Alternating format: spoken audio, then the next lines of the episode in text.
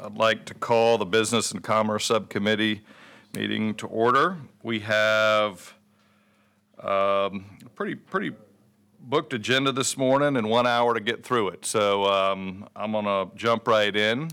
Uh, we're picking up four bills or reviewing four bills this morning.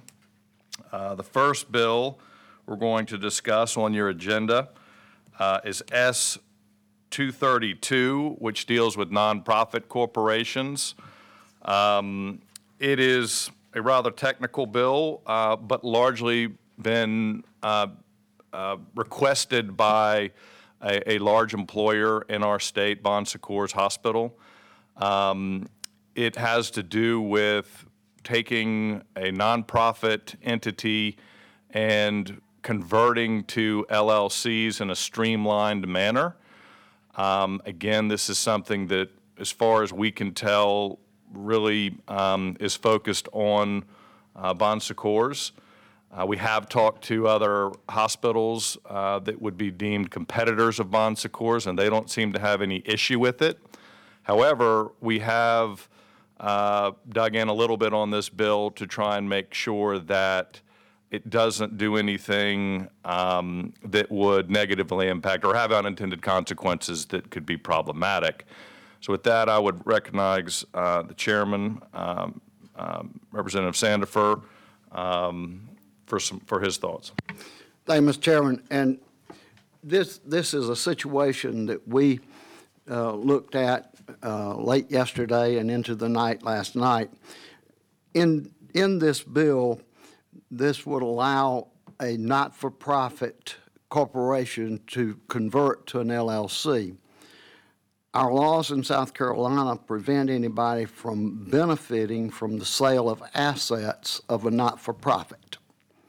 However, my concern is, and, and our staff's concern is, that should we allow them to convert to an L L C, we have not found rules that would prevent the L L C then from disposing of assets for a profit. And it is a concern of mine and staff's that I think we need to look at.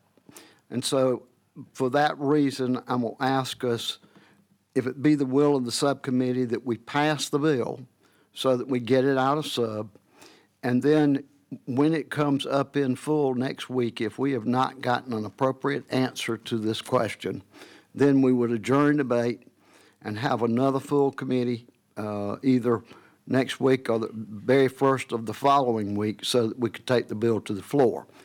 In doing all that, we may end up having to request that we make an amendment to address that problem. And right now, we just don't know. So I, I would ask your indulgence in handling it in that manner, Mister Chairman. Thank you, Mister Chairman. Um, again, we, this is an effort to help a very large and important company in our state. I think we want to help them. I think they're willing to work with us. Um, but I really appreciate the chairman's time, staff's time, uh, to make sure that we don't do something that Uh, could be problematic uh, for another applicant of the same uh, under the same uh, statute. So, uh, I, I I think what the chairman has recommended makes sense to me, but happy to um, um, entertain any discussion. Mister Blackwell. Uh, Mister Chairman, thank you, uh, Chairman Sandifer. Can you tell me what the uh, the incentive is to make the conversion? Because obviously, I think your your conversation or your concern about the asset sale certainly makes a lot of sense to me, and there must be some incentive for the organization to go through the process, because we know it's not an easy one. Yeah, and Mister Blackwell, you're exactly correct, and there is. Uh, Bon Secours is uh, part of a conglomerate, if you'll let me call it that. It's actually headquartered in Cincinnati, Ohio. And they have health facilities throughout most of the United States. And all of them are L L Cs, but under the umbrella of that parent company, which is a not-for-profit. And this would allow Bon Secours in South Carolina to be in the same modality as all of the rest of those health healthcare facilities throughout the country.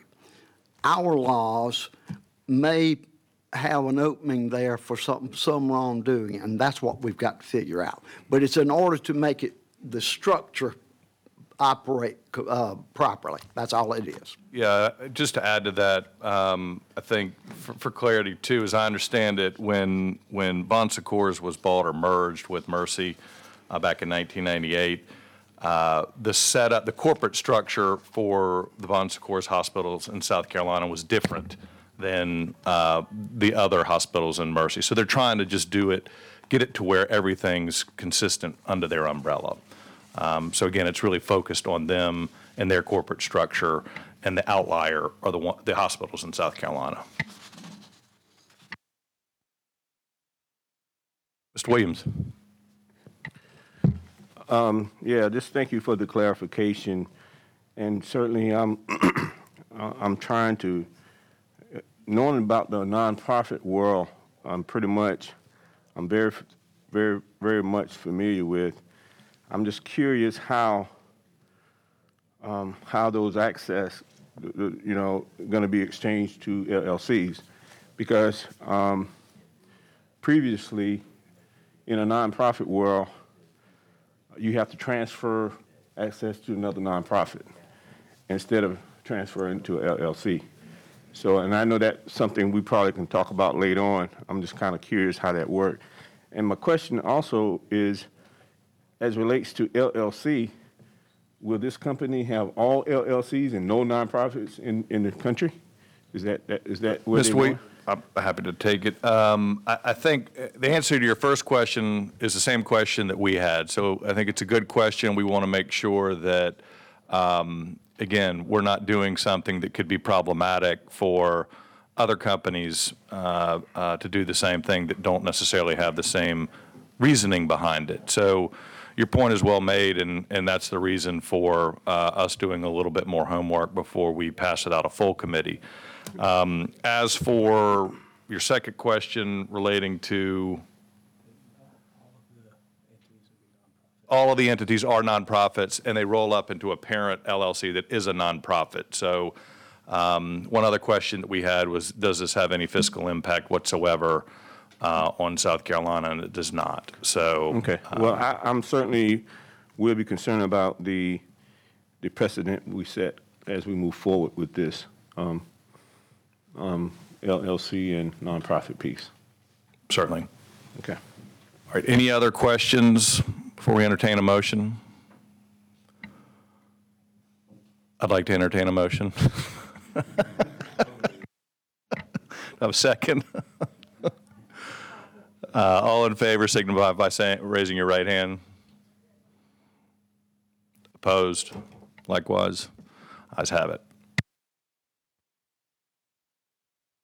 Um, the second two bills are, are, are related, but not, not the same. We'll pick up um, S four twenty-one first. Uh, this has to do with Um, Uh, payment of extended benefits, um, and to try and get this as succinctly as possible, uh, under federal guidelines or, or, or uh, under federal rules, there's a two-year look back for um, determining these extended unemployment benefits. South Carolina law currently is three-year look back. So all we are doing is changing three to two to be in compliance with uh, federal law. So um, pretty straightforward. Uh, there's a lot more language on the bill, but uh, that's in essence what it boils down to. So happy to entertain any questions.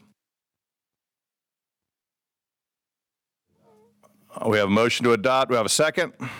All in favor signify by raising your right hand. Those opposed? Likewise, ayes have it. Okay, uh, third bill um, is Senate Bill four sixty-eight. Again, this deals with extended unemployment benefits. Um, it is largely in compli- to bring us into compliance, but really this is to be able to take advantage of federal funds. Um, right now, there is a, if, if extended fe- federal unemployment benefits are triggered when the unemployment rate hits a certain level. We're not pretty, we're not very close to that, but we didn't know that back in December when this um, guardrail was was put forward. And basically, what this bill does is it waives a thirteen-week wait period uh, that um, we have in our, on our books, uh, so that if unemployment is triggered, that is it gets above six percent, and this is kind of an emergency scenario, and only applies to two thousand twenty-one. So it's a pretty boxed-in piece of legislation and has, given what our current unemployment rate is, very low, low chance of ever being needed.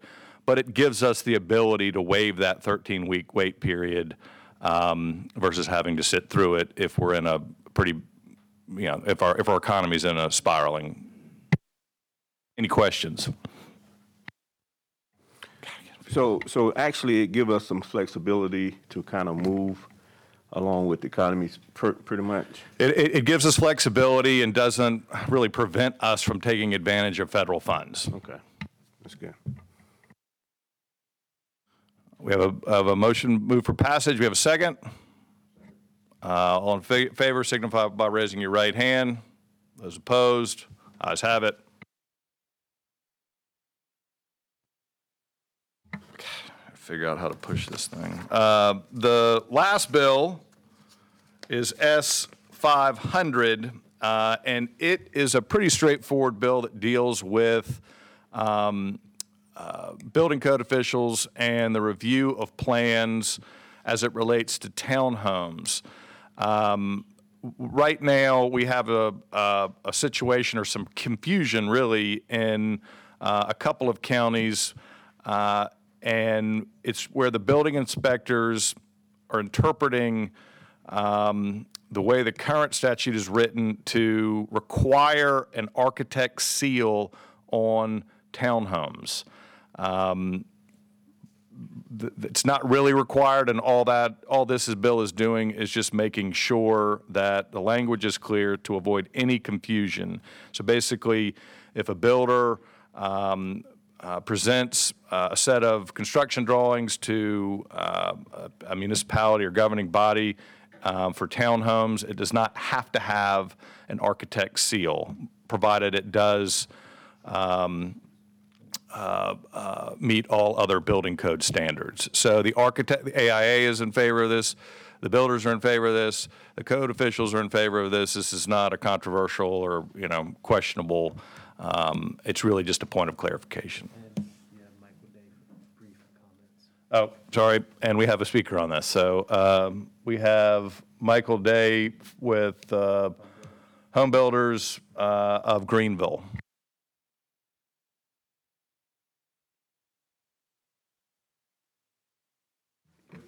You covered it. Uh, there's nothing more I need to say on it. Second. All right. All those in favor signify by raising your right hand. Those opposed, likewise. Ayes have it.